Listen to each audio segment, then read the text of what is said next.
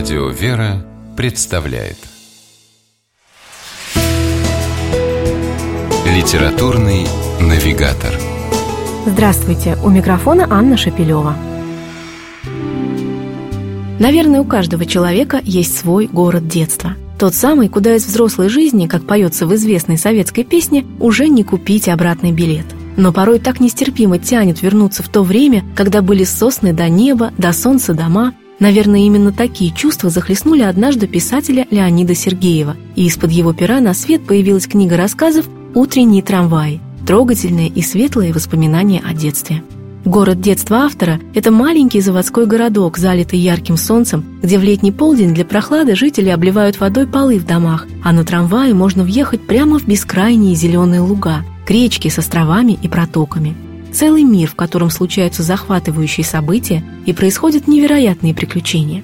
В этом по своему духу, атмосфере и эмоциональной наполненности утренние трамваи Леонида Сергеева удивительно напоминают другое известное произведение, посвященное неповторимой паре детства «Вино из одуванчиков» Рэя Брэдбери.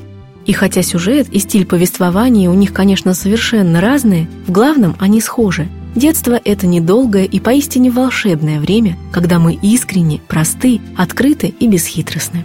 И чтобы испытать настоящее счастье, нам нужно совсем немного. Так автор доверительно делится с читателем истории из детства, когда он, выпросив у соседа-столяра доски и инструмент, решил стать плотником. Изделия выходили у мальчика на удивление хорошими, и на него посыпались заказы от соседей. Он даром старательно мастерил всем желающим полки, табуретки и этажерки – Руки его покрылись волдырями и занозами, но впервые он познал счастье от работы, от того, что делал полезные вещи.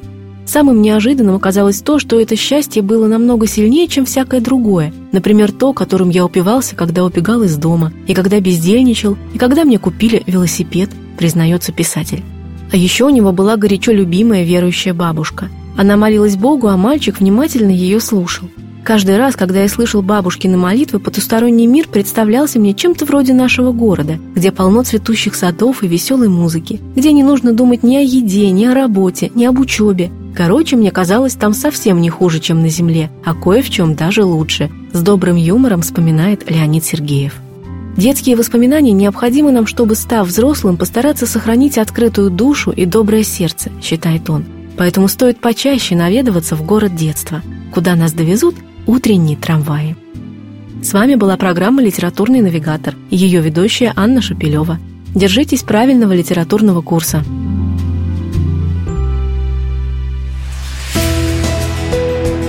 Литературный навигатор.